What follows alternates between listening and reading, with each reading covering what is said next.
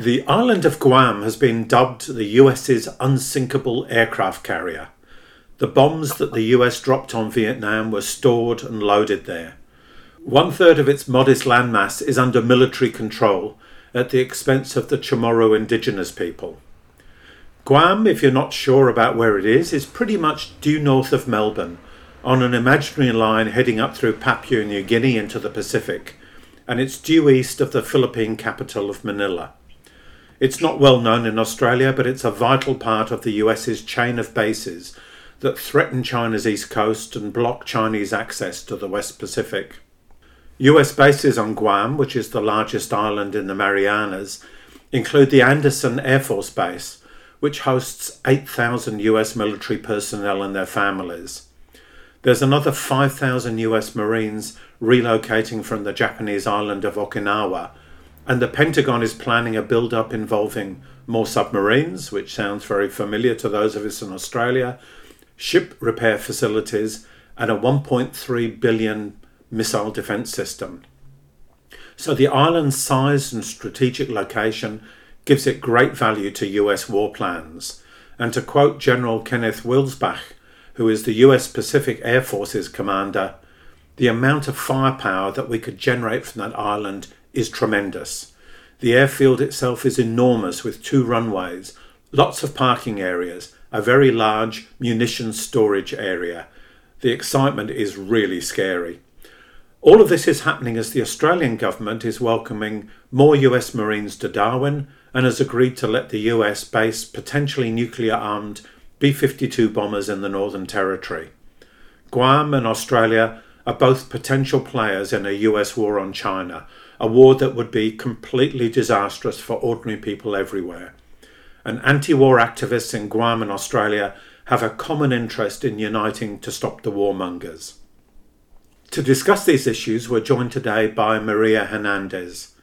Maria is an Indigenous Chamorro environmental and cultural rights activist. She is on the board of Micronesia Climate Change Alliance and an organiser with Ihagan Famaloan Guahan, a group which fosters the social, economic, cultural, spiritual, and political well-being of, of Chamorro women, girls, and gender diverse people and US militarism is very personal for her. Maria is a lineal descendant of ancestral land in Guam called Ritidian, which is proposed to be used as a buffer zone for a new US Marine live fire training range complex. And she organises with Hita Litekyan, a coalition of Chamorro families pushing back against the plan. You're listening to The Sound of Solidarity, brought to you by Solidarity. We're a revolutionary socialist group in Australia, and if you'd like to find out more about us, our website is solidarity.net.au. I'm David Glanz, and I'm recording this episode on unceded Wurundjeri land in Naarm or Melbourne.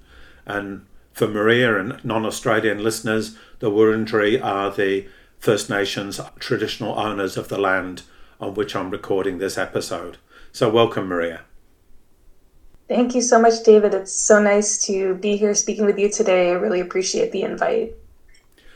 Well, first up, I'm, I'm sorry to say that most Australians probably don't know that much about Guam. Could you get us underway by giving us a quick sketch of the island's history and what life is like, particularly for Indigenous people today? Sure. I think, you know, the way that we are typically described across the world, when people think of Guam, what they tend to hear is that we are described as one big military base, that we are at the tip of the spear, that we are a gas station for US presidents on their stops to other places. And, you know, the reality is that we are a beautiful island. We're 36 miles long and we are the southernmost island in the Marianas Archipelago. We have a deep and rich history and you know there's there's just so much about our island that really puts a spotlight on the ways that we as the Chamorro people are resilient people, that we have so many hurdles and barriers that keep us from realizing our full potential. For example, our political status as a colony of the United States, one of 17 colonies left in the world. And yet we still rise above all that is is you know being placed against us. And i think that that's one way that i would describe the chamorro people is just we are extremely just so resilient. And we are known for being a hospitable people, a generous people, and I feel like that is something that has made us an easy target in a sense. And so today we have many groups here in Guam. We have about 20 different groups that are organizing in response to a massive mega buildup. Um, and we'll probably go into more detail on that further in the episode. But we are at, at this moment, it's a very critical time. It's a very scary time because we are not just fighting to protect our land from contamination, but we are also trying to raise awareness and organize to protect our main water source. Our primary water source is being threatened by the establishment of a U.S. Marine live fire training range complex. It's a 700 acre firing range complex in northern Guam. Uh, and 6.7 million bullets are proposed to be shot above our freshwater aquifer that provides our community with about 90% of our drinking water. And so we are doing the best that we can to organize to build solidarity, to raise awareness about the risks to our health, to future generations. And so many, we're, we're not alone. So many people are around the world are experiencing the same things. And yeah, I just, um, we can probably go into it later, but uh, just finished a trip, uh, a couple.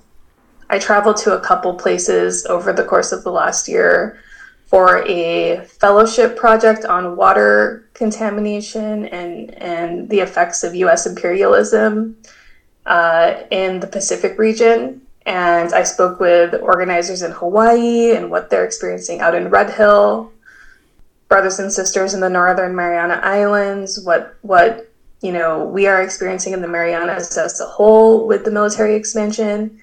And I'm happy to speak to you today to to learn even more about what your experiences are out there in Australia.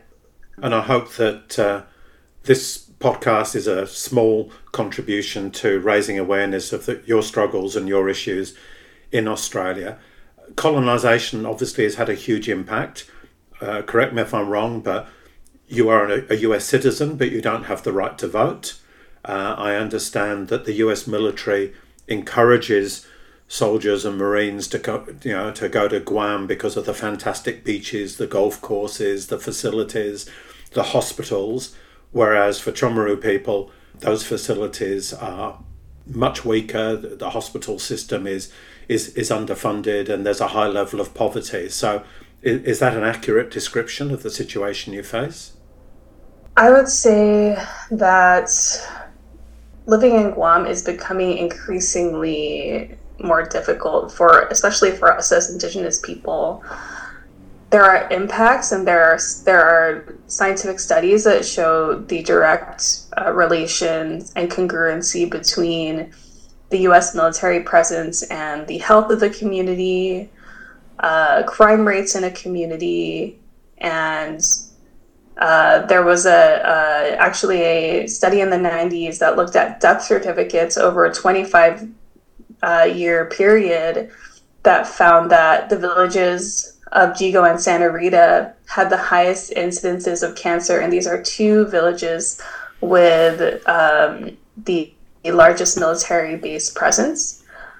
So all around all around we're seeing so so many so many impacts from from their presence here and it's just it's kind of uh, can be debilitating especially as people organizing on the front lines it's a lot to take in. It's it's like whenever we have a little victory and move one step forward, we're pushed ten steps back.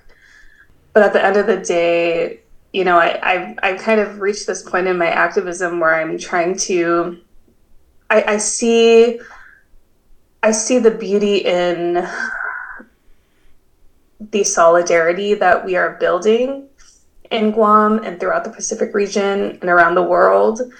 And I'm trying to kind of frame my perspective to to not view us as victims and instead view us as people who are rising mm. and people who have never backed down, who have continued to resist. And obviously, I'm not an Indigenous person here in Australia, but I can tell you that is very much the message from First Nations people in Australia that uh, they continue with solidarity from non Indigenous people to resist the impact of invasion and, and colonisation. How do you, as a Chamorro woman, feel when the colonisers who control your land and have the impact on your life that you've started to describe, when they tell you that China is the big threat? How do you interpret that message? I think when we're living day to day and we're experiencing so many threats, so many threats to our our resources, our land resources, our water resources, our main aquifer for our people, and then and then we're told that you know the U.S. military is here to keep us safe. That's something that obviously, as activists, as organizers, that we continue to call to question because there's no security in the contamination of our fresh water source. Uh, you know, there's there's just no it's just there's no feeling of safety when entire ancient villages are cleared for military base facilities and parking lots. It's it's interesting. It's it's interesting. It's it's a theme that that I've heard many times. Uh, you know, just that China's a big threat and, and national security comes first.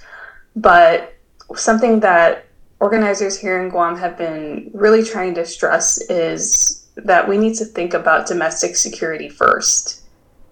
How can we continue to keep our people thriving when when our children are looking up at us? I have three young children, uh, six and under, and there are so many people in the community here. It's it's it's you know there's no wonder that most or you know many of us activists here in Guam are mothers because when we look down at our children and they really give us this you know they place their full trust in us to protect them you know that's why we do this work and that's why we are standing on the roadside with our signs. That's why we are meeting with local officials, meeting with military officials over the years, hold, holding public hearings, just getting really involved in trying to protect our our you know our children and our community from the disastrous and de- destructive impacts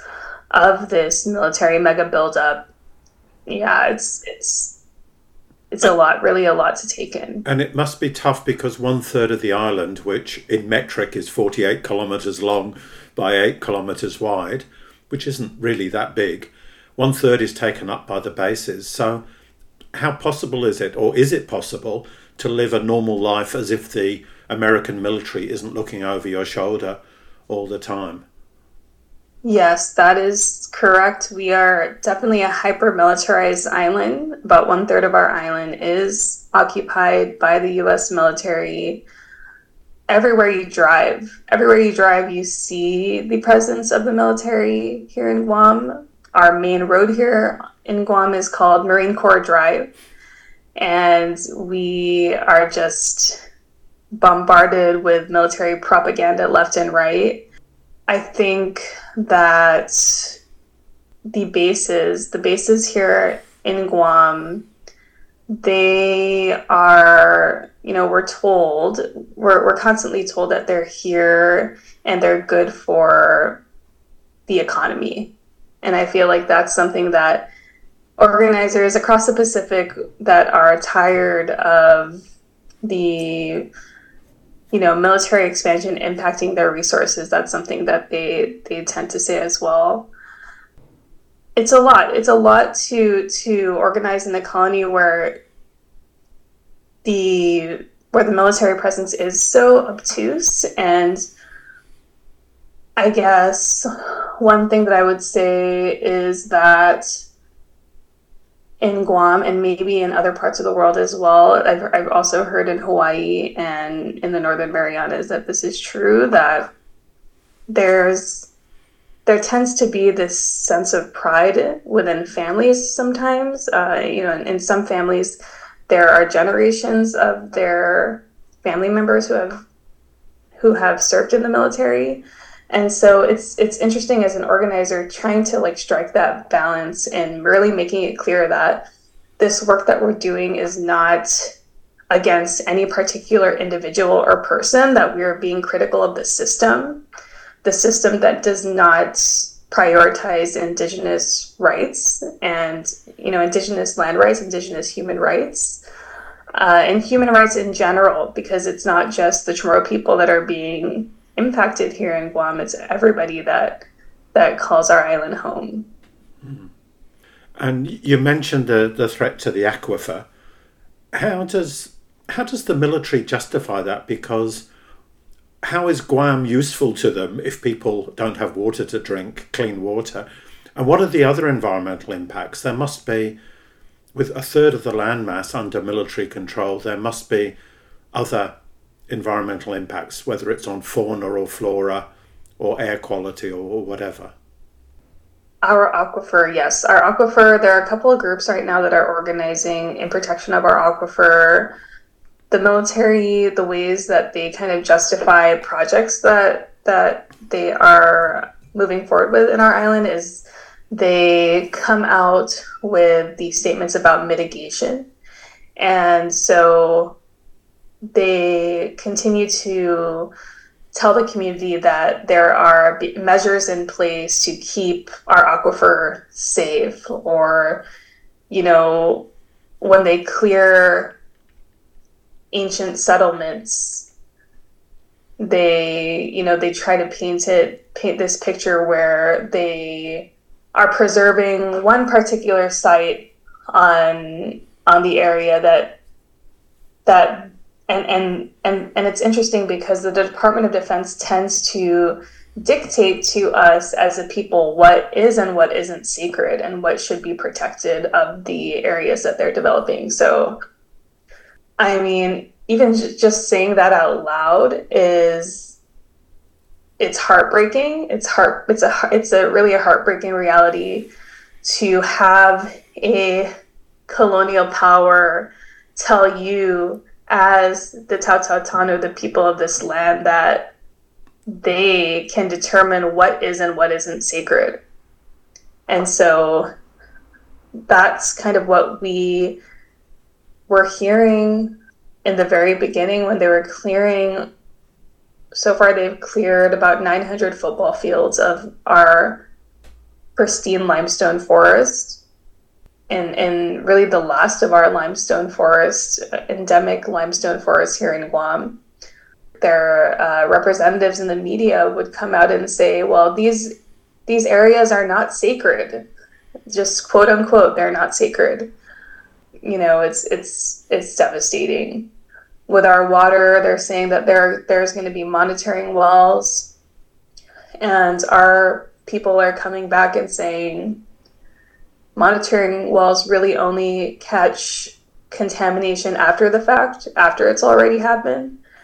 And considering the US military has a poor track record of transparency, how transparent can they really be uh, with the community? And, you know, it's just something that we are very, very concerned about and, and that's the reason why many of us are not really budging or not really settling with the statements that they make about mitigation because at the end of the day we shouldn't be placing any risk whatsoever on our main water source and i feel like when you look at communities in for example oahu hawaii what they're experiencing at Red Hill. The military poisoned the aquifer there. There was jet fuel coming out of the sinks uh, out of out of you know like like community members were turning on the tap and seeing oil at the top of of their water and the Department of Defense was still telling them that the water was safe to drink. And still to this day, organizers are trying to put a stop and close down the Red Hill fuel tanks, which the Department of Defense continues to stall and not take action. So I kind of look at that as a cautionary tale for Guam when we have so many people here who are pro-military, right? And they're they put their full trust in the Department of Defense is an entity that will keep our communities safe, and they have the resources to keep us protected um, and, and ensure that measures are in place that that will keep our water safe. But the reality is that in other communities where their water is already poisoned by the Department of Defense, you just don't see an urgency on their part. And and it's scary for us as a tiny island. You know, we we are just doing whatever we can at this point to raise awareness to keep our water safe. And uh, like I mentioned, the travels that I did last year was for um, a fellowship film project specific to water. So uh, it's it's called For Love of Water. I'm actually releasing them on YouTube later this week. Maybe I can send them to you to put them in the show notes but it really takes a look at some of the common trends and patterns that you see across the Pacific with regard to military presence in these areas. No, we'll be very happy to share those links. Not not a problem at all. Now, as you said, you're not victims, you're fighters. You said there's about 20 organizations mobilizing what against just the military presence or against, uh, around which issues. So how are local people, how are Chamorro people organising to resist? We've come together over the last few years, maybe over a decade, just to, you know, in response to military buildup plans. And we've, we, I feel like we've done everything really, you know, I mean, we've exhausted so many different efforts that really like, we're being pushed almost to civil unrest at this point. Uh, you know, we've we've met with local leaders. You know, our own governor has said that it's our political status that gives us, you know, it doesn't give us political leverage to make these important decisions uh, you know, to, to make these these decisions that are best for our resources, for our natural and our cultural resources.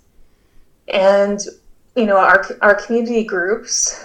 I'm part of a couple, um, but we are part of coalitions as well. There's a Fanohge coalition, and we we have have you know we've outlined it for our, our leaders. You know, these are our asks and nothing none of our requests have been implemented but one of the one of the requests that we had made as a coalition is to just put forth a complete halt to military buildup plans to reassess the impacts on our people on our island.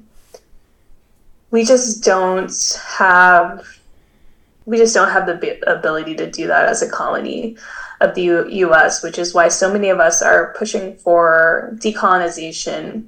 You know, there shouldn't be any colonies left in 2023. You know, we're one of 17 colonies left in the world, and that's that's always insane for me to say out loud. Um, but yeah, there needs to be a change, and we've been calling for a referendum to vote to to finally vote on our preferred political status option. And, you know, that has been hindered. If, if you know anybody's interested to look further into that, there was an expat who came to Guam, lived here for many years, and then asserted that he feels he should have the right to vote for Guam's political status. And something that we as as a Fanohge coalition have always asserted asserted and continue to assert is that it's about righting a wrong. And when you talk about decolonization, I mean, it really should be the indigenous people that that decide that make that decision on their behalves on what would happen or, or you know the political future of our island and so unfortunately this expat succeeded in the courts which you know the courts are not designed to you know to prioritize indigenous peoples and and so that unfortunately was a result of his efforts. And yeah, so we continue to call for decolonization, Chamorro decolonization. And that's something that, you know, my films kind of cover as well. So yeah, if, if anybody would like to learn more, please check those out. No, as I say, we'll we'll share the links with uh, with pleasure and it strikes me the situation you face is is quite similar to the Kanak people of New Caledonia, for instance, who want independence and get outvoted in successive referendums by essentially French settlers who have the right to vote and have the right to vote against against independence.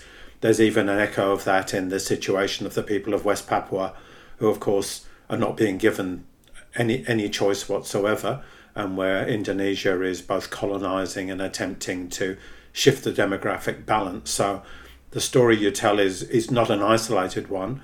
You mentioned that you both personally and as a movement are in contact with the people in the Northern Marianas and Hawaii and so on.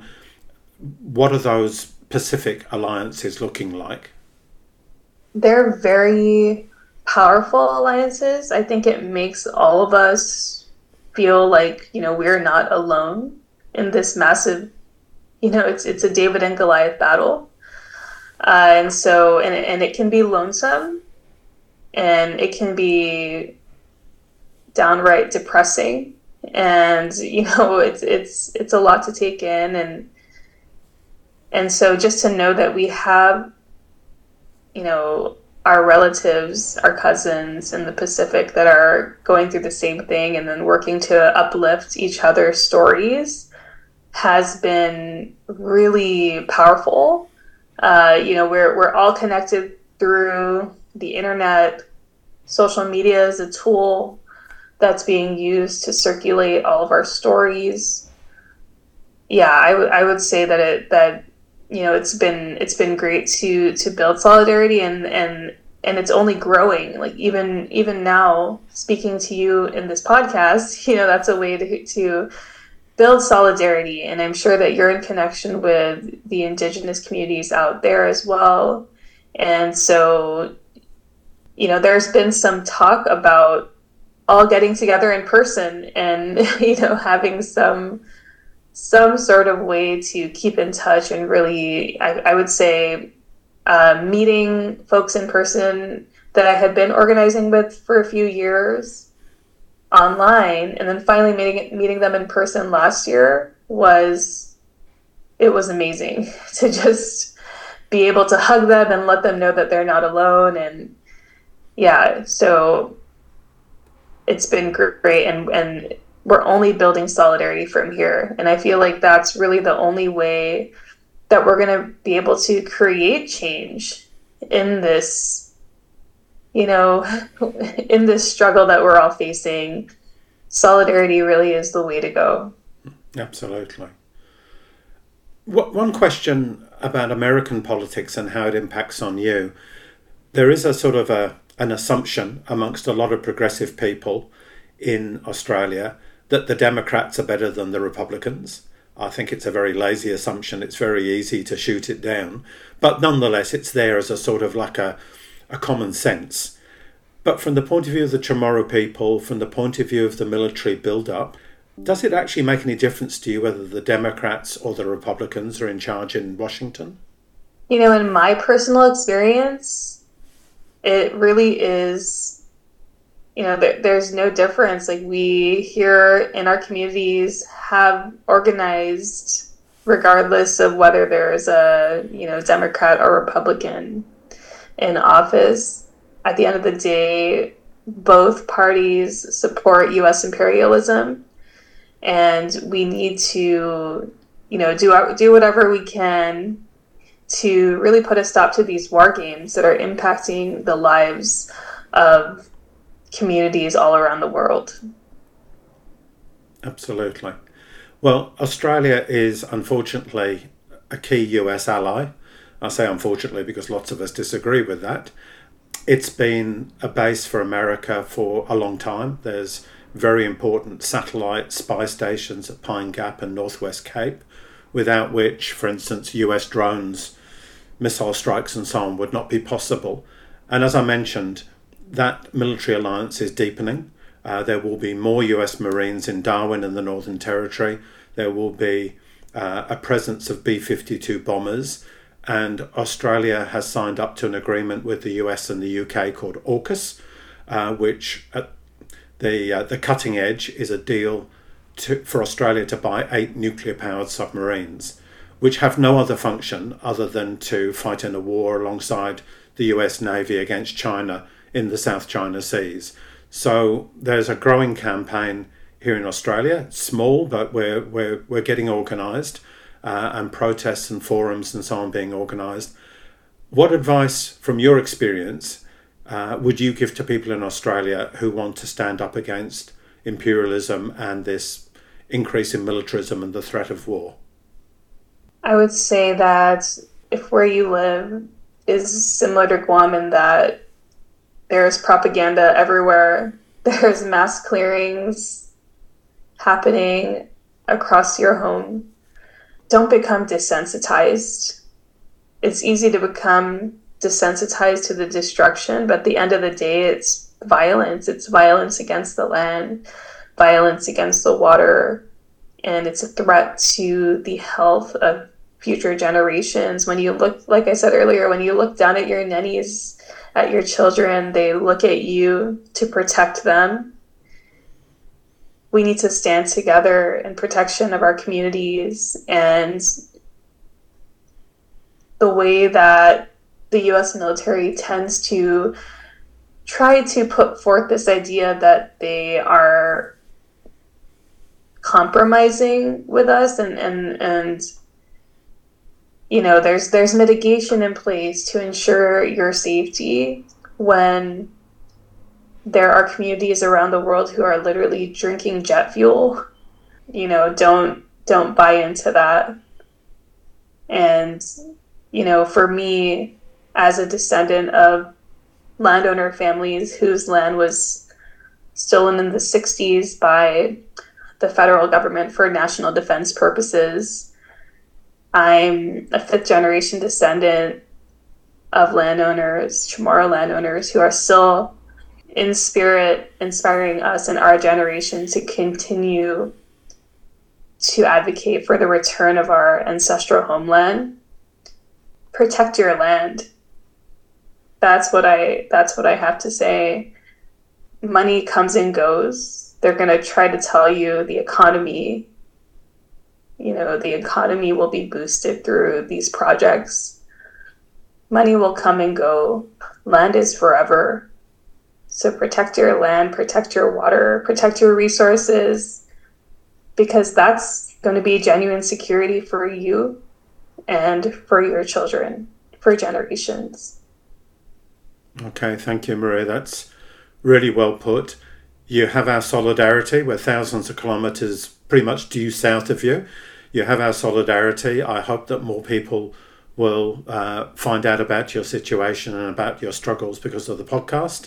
And we'll, perhaps we'll speak again in the future, especially. I hope you score some victories and you'll be able to share those victories with us. Thank you so much, David. Yes, let's stay connected. If you ever want to do another chat, you know my email. Let's continue to build this solidarity. Thank you. Absolutely. All right. Thank you.